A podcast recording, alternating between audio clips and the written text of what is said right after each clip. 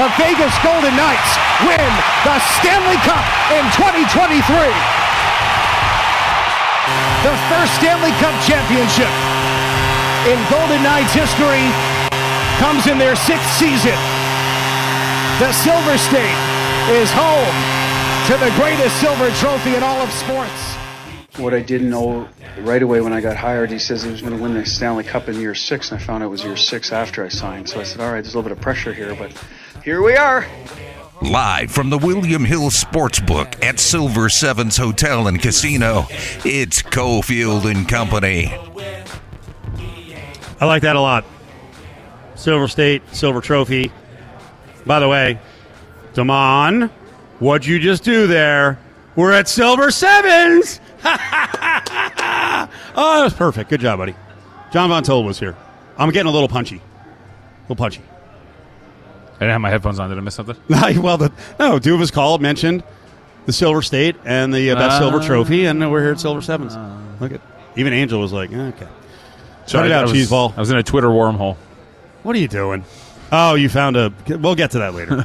He- That's a hack from 2011. It's not actually. I figured it out. Uh, Dave Goucher's on the horn with us. He's nice enough after. Uh, you know, I don't know what Dave's been doing. I, there's like a whole mystery here with the broadcast team and the wildness around Las Vegas. Dave, how you doing? It's uh, Cofield and JVT on this Thursday. I'm doing good, fellas. What are you up to? Oh, look at that! Look at it! Wow. Oh, okay. Happiness. All right, over the top. Well, first of all, I knew you were kind of jubilant. I, I feel like you dropped an f bomb when the cup was won, and I was like, "Hello, Dave Goucher, let's go, pal!"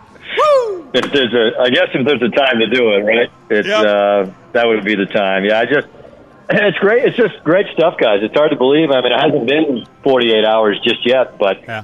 it's uh, what a wild ride, you know. And for those of us that were lucky enough to kind of jump on board six years ago and be a part of it, it's been uh, it's been unbelievable. I mean, not not expected. I mean, none of us thought this would all happen this quickly, but uh, you know, I've said a, a few times over the last couple of days, and you know, Bruce just alluded to it in that cut. It seems like Bill Foley knew exactly what he was talking about. It's one of the more amazing things I've ever heard in sports history. It was absurd. I remember, you know, I was doing local radio. I've been doing it here for whatever it is now, uh, 18, 19 years, and I'm like, yeah, I, I didn't rip him, but I was like, okay, well, that's, I like his attitude. That's pretty aggressive. But I mean, who who has an expansion team and says, you know, playoffs in three, cup in six, and then he gets a cup in six? Yeah, it seems like seems like a lot to ask, doesn't it? Yeah, yes. But uh, but it uh, hey, credit to Bill. I mean, look, you don't get to his where he's gotten to in life without being a really intelligent guy and and a really bold guy. You know, that's not afraid to put it out there and, and not afraid to make bold you know statements or bold decisions. And and look, they've they've been through a lot here over the years. Um, you know, there's things that have been done. I mean, there's been you know firing of coaches that's been controversial, trading of some players that's been controversial, but uh, you know, we, you sit here now, guys, and uh, it's all worked out, and it, it's all worked out in, in an amazing fashion. That um, they've been able to put the pieces of this together, and um, you know, culminating in what happened two nights ago. Dave, have we ever gotten to the bottom? Was six years like the result of an intricate study in which he said, if we take the right path, we could get there in six? Or was it just like, ah, six years sounds good. We'll get the cup in six? I don't know. I'd have to ask Bill that. It might have been the latter of the two. Like six years seems like a pretty good time frame where you could where you could build a championship team. No, and look, he said what playoffs in three. Well, they've been to the they've been to the final four four times in six years. So um, no, I just think it kind of goes hand in hand, guys, with how kind of Bill operates most of his businesses. He's not afraid to he's not afraid to to be a guy that you know he's a confident guy. He's a confident guy. He's a very intelligent guy. Uh, let's face it, he's put very good people in place here. You know, he has he has incredible faith in George McPhee and Kelly McCrimmon to let them do their jobs, and they've done it very well to be able to to be able to build a championship team. We'll get to the players and we'll get to the coaching in a second, but I, I, I got- I have to keep following up with Dave Goucher on who Bill Foley is and how he's approached this because you've covered sports for a long time. I have. I'm a fan, right? And I, I've, I've, I've got a lot of teams with owners who are crap. Um, and, you know, all of them you could say, hey, you know what? They're the billionaires. They know what they're doing. You know, that's how they got there. Yeah, a lot actually don't know what they're doing in sports. Uh, then they stick their beak in and screw things up and don't let the guys who are smart do their job. Jerry Jones is as competitive as, as there is, Dave. He's Yeah. a mediocre owner because he wants to stay the hell out of the way of the coaches and the GM, and that's that's a delicate balance here. Is that Bill Foley's so friggin' driven, but he he trusts to delegate, and delegate means you know hiring the right guy. I just I admire what he's done so much, and I know the firings were tough, and moving on from guys was tough, but they got it right in the end, and, and he he really is the model owner. I'll say in all of, of professional sports, at least the big four.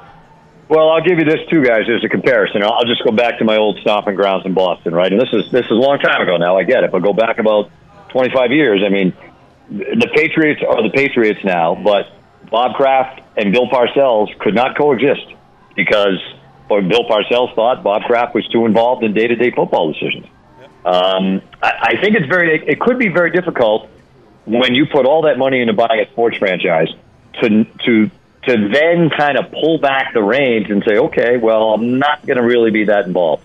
I will tell you this: when they make major decisions, when they trade for Jack Eichel, when they sign Alex Pietrangelo, um, when they trade for Mark Stone, it, Bill's in on those conversations. Uh, It's not. It's not like they, they traded for Alex, but uh, they they traded for uh, Mark Stone, and Bill read about it in the paper the next day. You know, you know what I mean? But like, Good decision, guys. so, yeah, yeah. Hey, oh, I didn't know we were doing that. That's great. Good move. But you know, like, but so he is. You know, he's in on a lot of this. Um, but again, he puts you know a ton of faith in those guys. And look, I, you know, the Golden Knights, I think, have kind of outside of Vegas to a degree gotten this this bad rap about you know they can be you know the ruthless. And, I, and look, any other teams could have traded for Jack Eichel. Other teams could have traded for Mark Stone. Other teams could have gone out and signed Alex Pietrangelo. Other teams could have traded for Alec Martinez. You can go right on down the line. Um, they did that. They they they did their homework. They have an owner that's committed to winning, obviously, and um, and they went out and and they did what needed to be done to build a championship team. And I believe because of Foley, and then especially because of McCrimmon and McPhee, people out there who are like, "Oh man, that VGK approach, that that whole Rams f them picks thing." Uh, people look at the Rams and are like, "Oh, they eventually had to pay the piper." I cannot wait to see what they do with this roster. I don't think there's going to be some massive fall off. I think they are going to get the job done, and I think they've planned for some of that. Like they're not going to wake up in a couple of weeks and go, "Oh my God, the salary cap's a mess. What the hell are we going to do?" This is all part of a plan. Well, yeah, to your point, guys, I, think that a friend of mine um, texted me this the other day, works in St. Louis, and he said, you know, this could be now more of the approach that teams take, which is very aggressive, very aggressive. You know, look, they they started out with with an expansion team. Look, so you, you don't inherit, you know, you don't have bad contracts, you don't have a lot of dead money. But that being said, I mean, in, over these last few years, I mean, was it two years ago? They had to they had to finagle things a lot because they were they were right up against the cap and at times over the cap and had had to skate with some guys, you know, guys short for a few games. Um, I, I don't know. Maybe this is the way. Look, they have one guy on the roster that they drafted, Nick Hague. That's it. So it's all been, you know, uh, subtle trades with Nick Waugh or uh, Brett Howden. You can go Keegan Kolesar. You can go right on down the line. Stevie, Or Barbie, bigger I mean, yeah, they're, they're personnel. Yeah, right on They're- down the line, right? So there, there are different ways to do it. I guess is is my point. It, you know, the the old draft and develop, draft and develop. I do think that's a, that's a big part of it. But if you draft as well as they've drafted, and you can turn Erik Brannstrom into Mark Stone, then why wouldn't you do that? So, Dave, I'm really curious, like from your perspective. I saw the picture. You know, Gary Lawless puts it up. It's you, it's Shane Hnidy, it's Dan. You know, all you guys, me, like media members, and I've been part of the team, calling games in some form or fashion. So, what is this like for you? Is this is this pride? I know, I- obviously, it's happiness. You've been a part of the team, but you're obviously not on the ice. Like, what is it like for you in terms of the way that you've taken this in? Yeah, it just it's been great to be along for the ride, right? It, it's um, you know, we I was I was chatting with George McPhee yesterday, and we just couldn't help but look. We all um, we all picked up our lives six years ago. A lot of us, anyways, picked up our lives six years ago because there was this there was this draw to be part of this this new kind of experience, this new wild experience in Vegas. Didn't know where it was going to go, and who no one would have ever thought it was going to turn out like this so quickly. So yeah, I'm just enormously proud to be a part of it. No, look, you know, we don't play, we're not on the team, but we've worked a lot for this team over the last six years, and, and proud to be a part of it. You know, it's to be around good people. I, you know, I was I was talking to a friend just a little while ago, and I said to be around and work with and for good people at, at this stage of my career. That's what it's all about. That's what it's all about. And then when you're around a team that's like this team is this year, that um, you know they built this wagon of a team. It's been it's been unbelievable. I, I I feel fortunate, guys, that in my time here, they have they've been good every year. You know, last year was kind of a you know the injuries, and we know that whole story. But they've been good every year. And uh, boy, when you do what I do, that just makes it so much easier. Better than 2011? No, you know, I wouldn't say better, guys. I'd say I would say equal, though, right? I mean, here, here's the difference.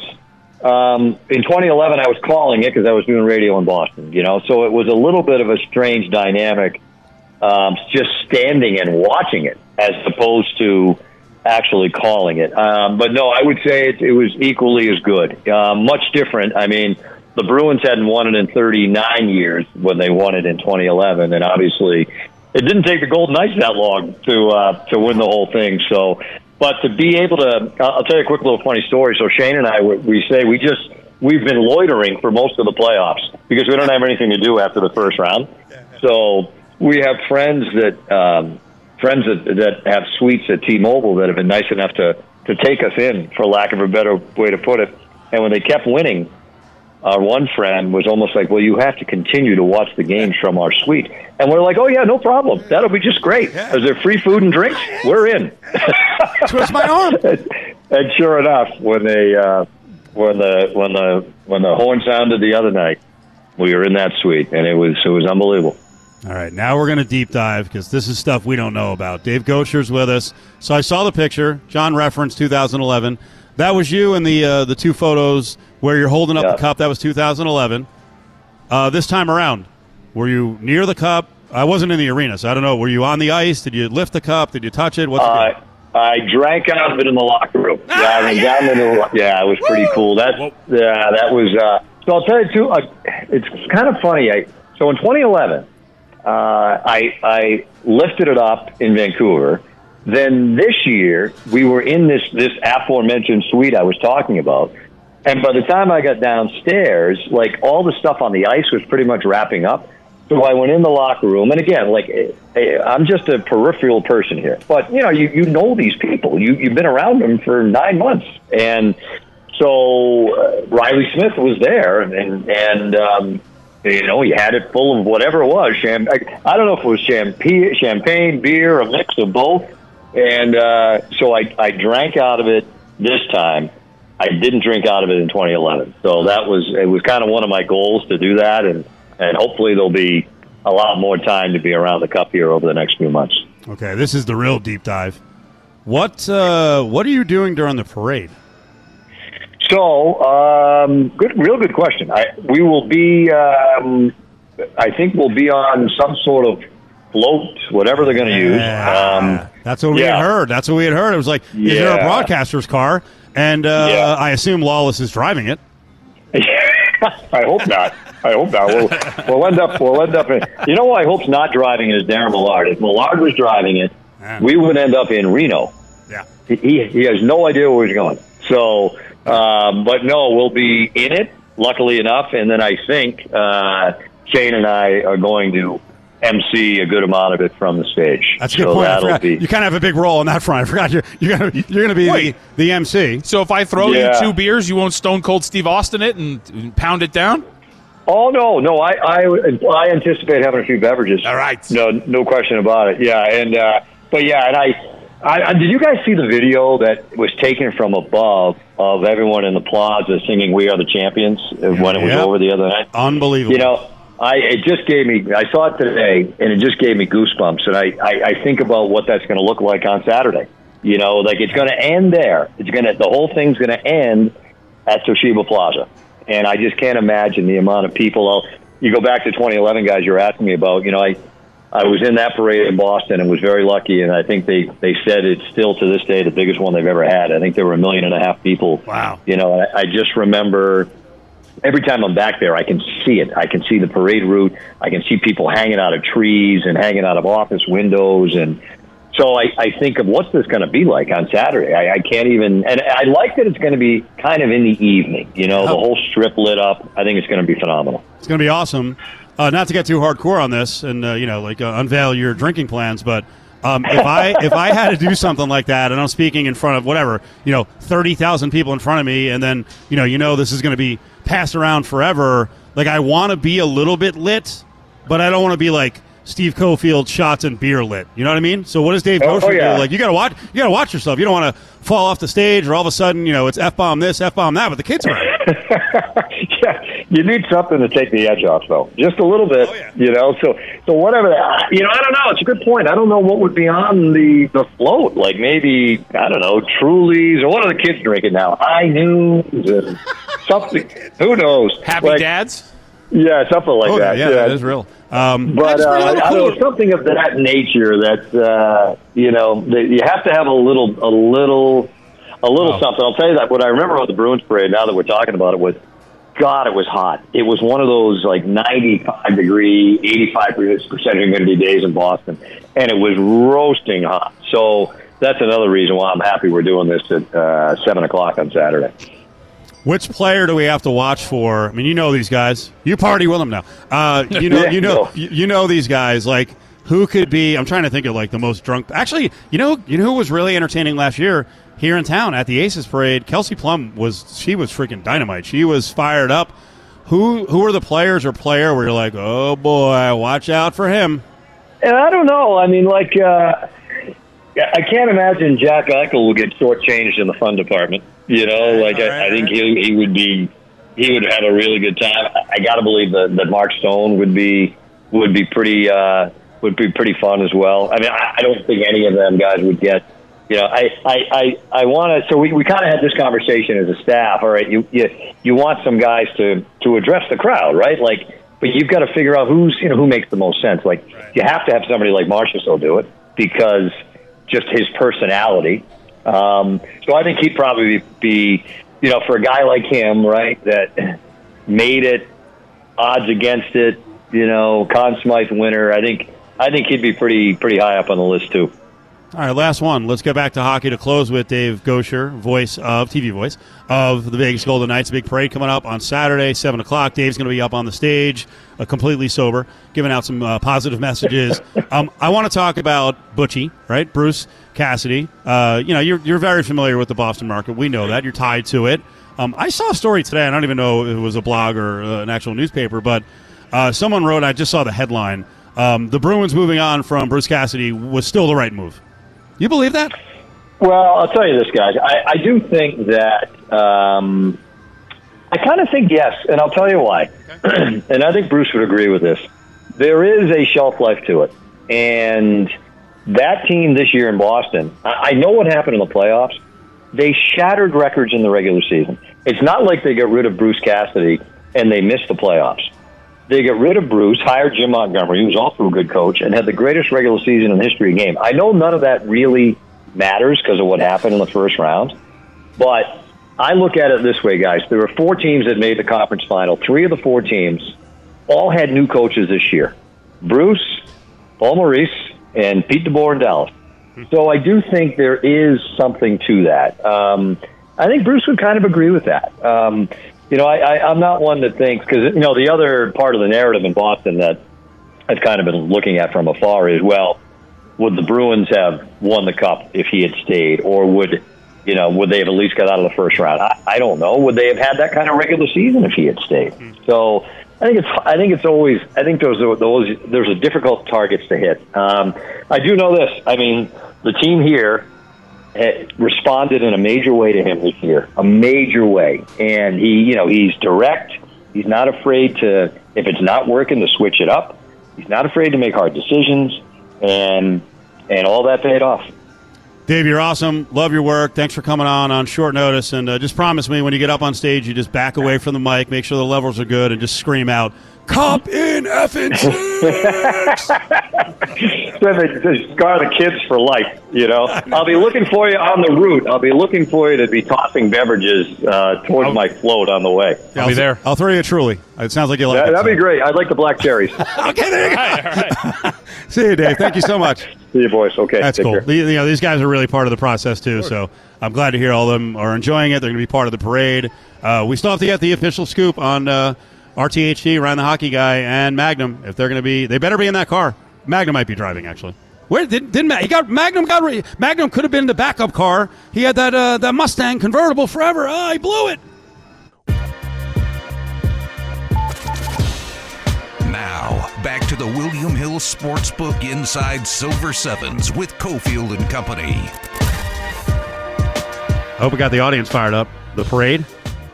I, Oh, yeah. I- this broadcasters thing is so fascinating to me. I can't. By the way, we're joking. None none of the broadcasters are going to drive the car. Mm-hmm.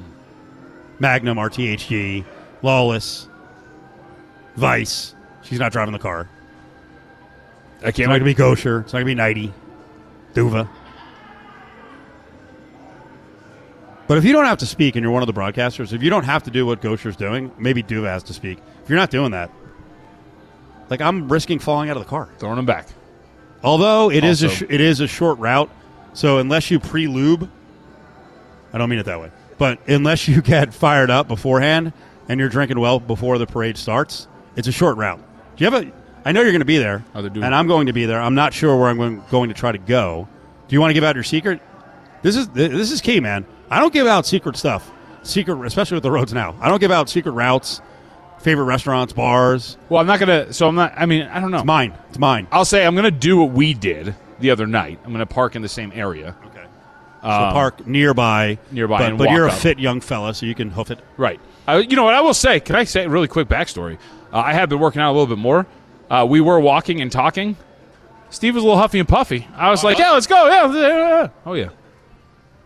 That's not surprising. Yeah. Yeah. I was proud of myself for not being huffy and puffy while walking. The funny Shows thing is, where my I, fitness is. I thought you, I, I actually thought about the walk, and I was like, I, it went by really quickly. it did. But maybe I was huffing and puffing. when you're having fun. I breathe like a horse. Um, honestly.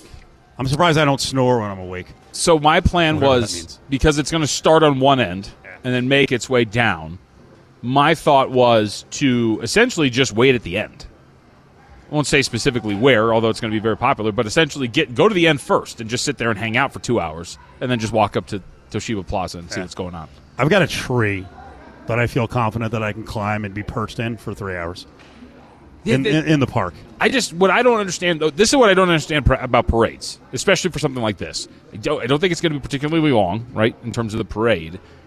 So you're sitting and waiting for at most a five minute interaction, watching Oh, the parade oh, go on by the- on the route, yeah, yeah, yeah. yeah. So like my whole thing is because I, what I want is I want to experience like what the Nuggets were doing today. I want the stage. I want to see the guys hammered. I want curse words. I want speeches. I want all that stuff, and all that happens at the end at night where they're up on stage, like you said, after tossing some back and now having to address the crowd. I think that's where the magic's made. Yep, it's Steve, it's John, Silver Sevens.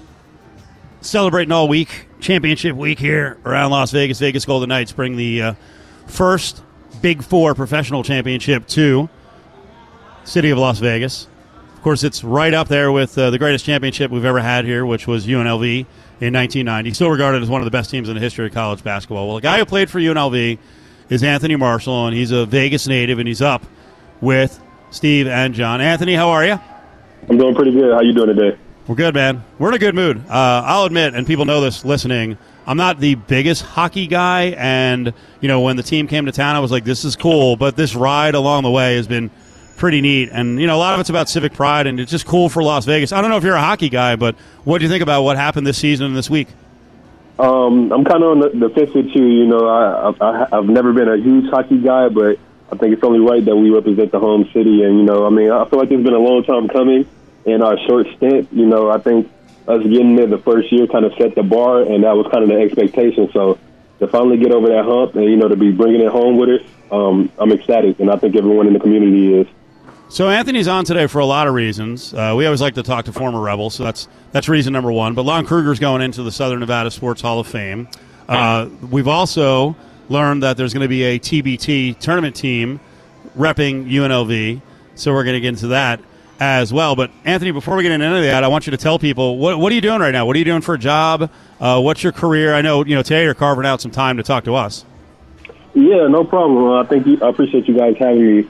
but as of now, um, I'm doing my part to give back to the community. Um, I do basketball training. Um, I have my own basketball business, um, and then outside of that, I work at one of the uh, the local community centers here um, in forms of a mentorship program. Uh, I also put together different programs and stuff like that. So just trying to do my part and you know giving back to the next generation. Um, there was so many people before me that kind of you know gave out a helping hand, so to speak. So I just want to do the same. And you know, um, we have a great city. You know, we, we've always been a basketball town, and um, personally, I think we're the basketball mecca now. You know, we have a lot of things going on here during the summer. You know, our, our ladies teams and different things like that. So just trying to be active and um, be in the community any way I can. I'm so glad you said, you know, we're a basketball town because it, it, it reminds me of something about a couple months ago. I saw someone write up, you know, Vegas is becoming a great sports town. I was like, whoa, whoa, whoa, whoa, whoa. We have always been, right? We've always been a great sports town.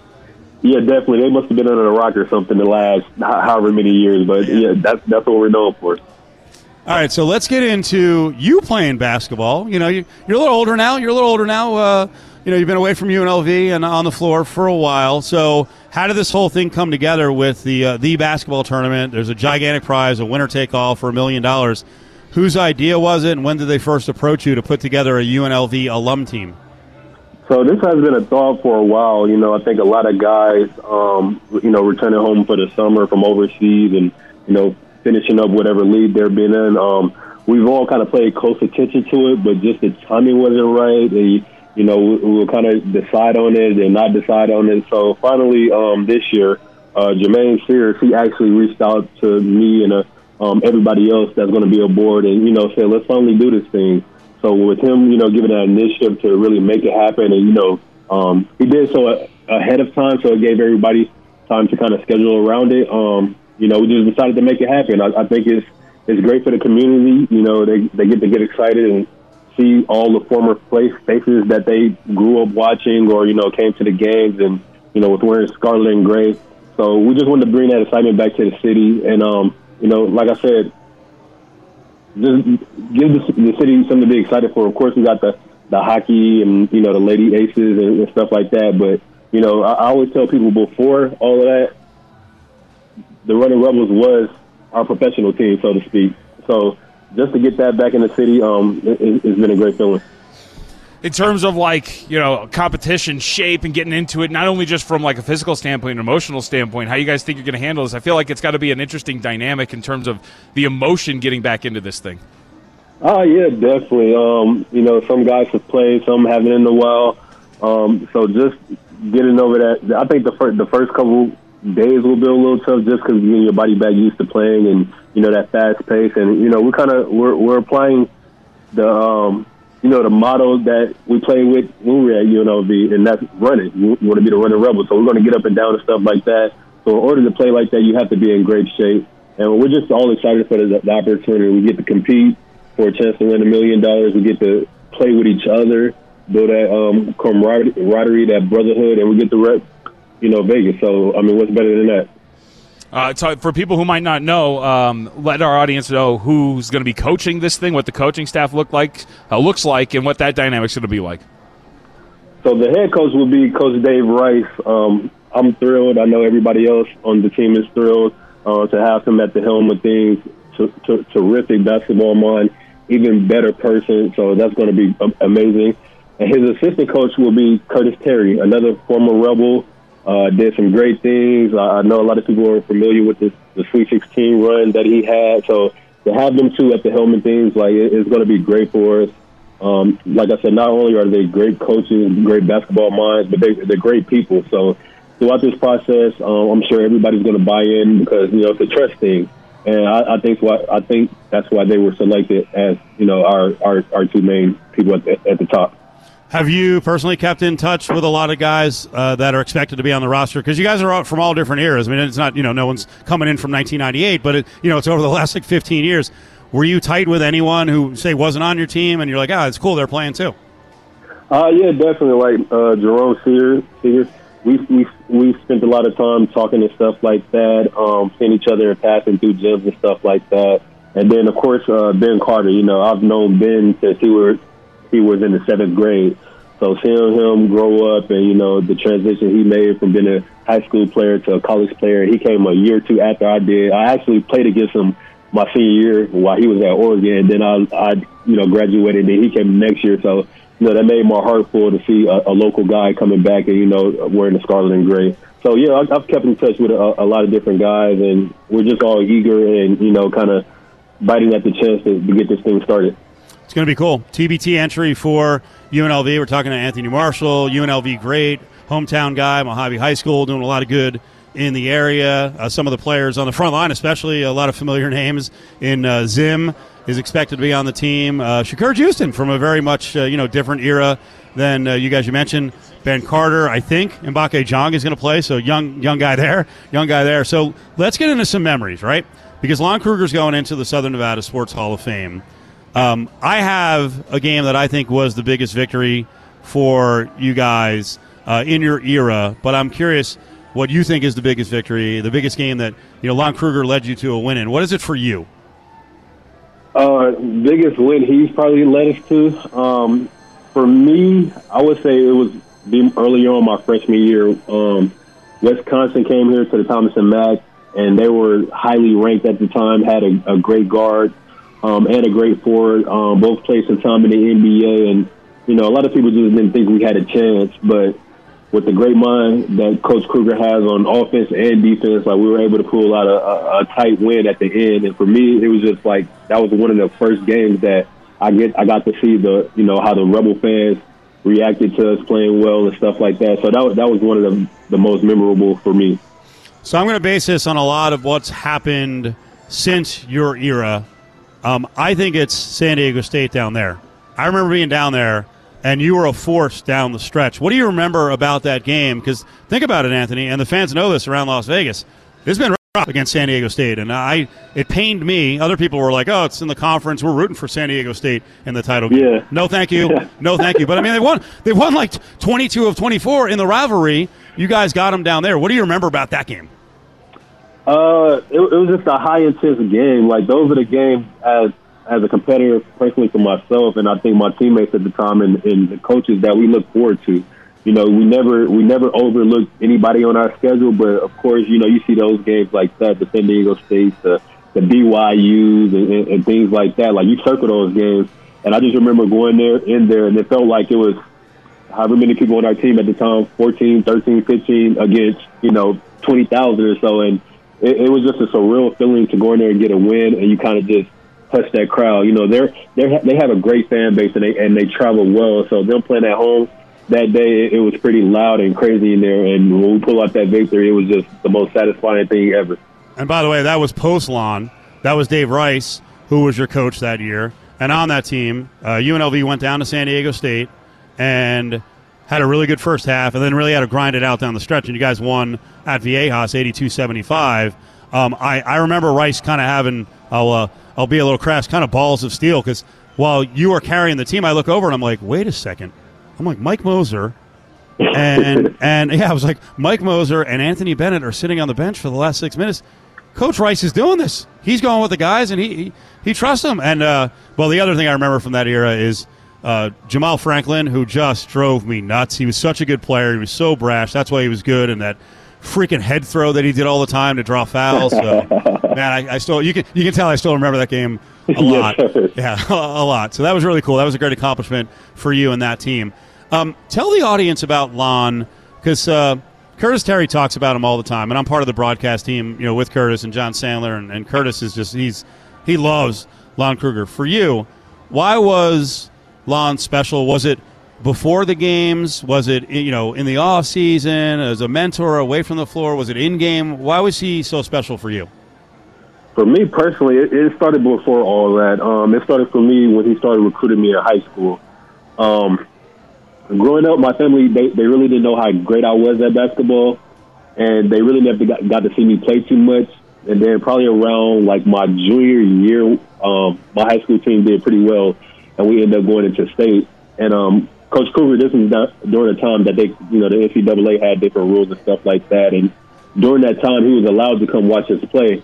And he came to the game and he, he sat with my family and, you know, being in the game and just looking up to see where my mom was and then seeing Coach Kruger, Kruger right next to her. And you know, they're giving each other high fives and congratulations and stuff. That that was just a surreal feeling, and that right there just showed me that you know he. I just want to. I was I wasn't another basketball player to him. You know what I mean? Like he, he valued me, and right there that sold me on going to UNLV. So he's a great person. I, I mean, we can go all day and talk about the the X and O's and how great of a basketball ball mind he is. Like I used to call him the wizard because it was just he'll get to explain explaining stuff and putting together plays and scouting reports, and I'm just like, wow, like it was just like magic all coming together. So for me, just him being a great person off the court, like that just that took the cake.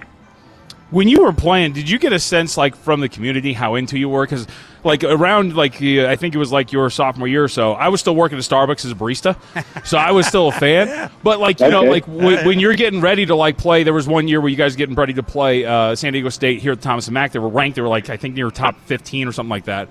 But the buzz just around that game, I remember because I came, but talking to people when I was a barista, everybody was talking about the matchup, how excited they were. You guys were maybe on the verge of being ranked. Do you ever get a sense of how in de- like into it the community is, tying it back to this being like a good sports town and a basketball town? Because from my perspective, as we'll call it, like you know, a citizen or a, a you know one of these common folk, you guys were a really big talk about town.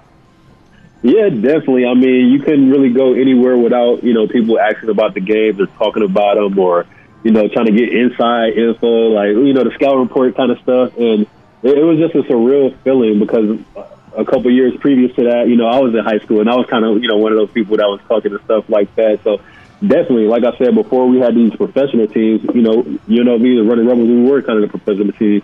We were the talk of the town. So the the, the buzz around the city, it, it was electrifying. Like you could literally feel it, and just being out there talking to people and stuff like that, it, it was just great. It was a great time for the community. Anthony Marshall is with us. Southern Nevada Sports Hall of Fame. Lon Kruger, his coach, one of his coaches, is going into the hall. That's tomorrow. Last minute, uh, we're a little bit short on time, but I did want to get your take. Hey, you're a hometown guy who trusted the coaching staff and stayed with a Kruger. Um, you play the position. Landing DJ Thomas is such a big victory for Kevin Kruger, and I think it also sends a message to the community. Yeah, definitely, definitely. And I was thrilled to see that. Um, I'm not too close with him. Um, I, I, I try to just stay afar and, you know be a, a, a shoulder when guys need me and stuff like that. So I, I've watched him play over the years, and just to see his growth and his uh, his transform transformation into the player he, he is now and moving up a year, you know that's that's crazy. That's how good he is. And for Ke- Coach Kruger to land him, I think it's amazing for the program, and, and it just shows shows the community and other players following suit that you don't have to go away to another school out of state to be great. We have a lot of talent here, and you know, like I said, keep saying we're we're a basketball town.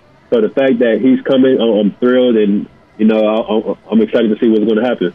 Well, glad you came on with us. We're looking forward to the TBT and a big night tomorrow with Lon going into the Southern Nevada Sports Hall of Fame. Anthony Marshall, we appreciate it. We'll talk to you, buddy. No problem. Thank you for your time. There he is. Always a polite dude, doing a lot of good things locally, and he really was. Uh, that was a, a big deal at the time that Anthony Marshall stayed home. And look at all the NCAA tournaments they made at the time. That was a really special era for Lon Kruger. Cofield and Company presents. Hey, hold on, hold on, hold on, hold on, hold on. Bag up, bag up. Grab Bag. Don't touch it. Don't even look at it. Only on ESPN Las Vegas. Stick your hand in there, Dave. What do you think, John? Too much nerding out with uh, Ant Mars on the uh, win at San Diego State. You know, it's funny when I set that up. I was like, "Hey, what's the greatest win under Lon Kruger?" And I was like, "Oh, that's right. His career was split between Rice mm-hmm. and Kruger, so he nailed it by talking about a win in his freshman year." But uh, yeah, it was always one of my favorite players to cover. Good guy, quality guy, and it, it really was a big deal for him to stay home. And you know, when you look back at the success of uh, that time, they made multiple NCAA tournaments. Mm-hmm. I think uh, for Lon's seven years, they were in the postseason five of the seven years. So there's some pretty good groups that played for UNLV. Of course, and like you know, I know, like you said, it doesn't all include Lon Kruger's teams, but I will say, I mean, Lon Kruger's for me, one of the peak moments is obviously going to be that, that NCAA team that made that run. But like I'll remember always at Gorman, you know, being in school and having my mom's old singular phone and checking the scores, you know, during the NCAA tournament because I couldn't watch because I was in school. And Mr. Latino, rest in peace, yelling at me like, "Put that phone away!" I'm like, "It's the Rebels! I'm checking the score," you know. You're like at that point, I'm like 15 or something like that. Th- those teams are always going to hold a special because that was before I became a jaded media member. Those were some teams that actually had some fire to them, and like I said, I wasn't lying. And I was a barista too. Like we talked about those teams. People asked about them. There was a really healthy buzz about them. Yeah, 2010 NCAA tournament, the uh, crazy game against Northern Iowa. Yep. And Ali Farokhmanesh, who had family ties to UNLV on the coaching front. Uh, he's been bouncing around as a coach in, in the uh, Mountain West and, and around the country. So special times, and it's going to be really cool tomorrow. If you want to get involved, go up to snshf.com. They've got a silent auction. The items are awesome. Really good vacation packages and, and sports memorabilia, and you're given to great causes. And that's why they do the Southern Nevada Sports Hall of Fame ceremony every year. Uh, they've moved in recent years. Used to be at the Orleans. This will be, I think, the second year at DLC in Henderson. It's a spectacular venue. So get involved, and uh, you know we'll try to have some social media content out there tomorrow. Lon Kruger goes in. Karen White's the Speedway, the whole Speedway is going in. The former governor Kenny Guinn posthumously is going in. Connor Fields is going in as well. Kevin Higgins, we talked to Kevin Higgy the other day, former major leaguer, uh, Las Vegas star, minor league player. What do you got?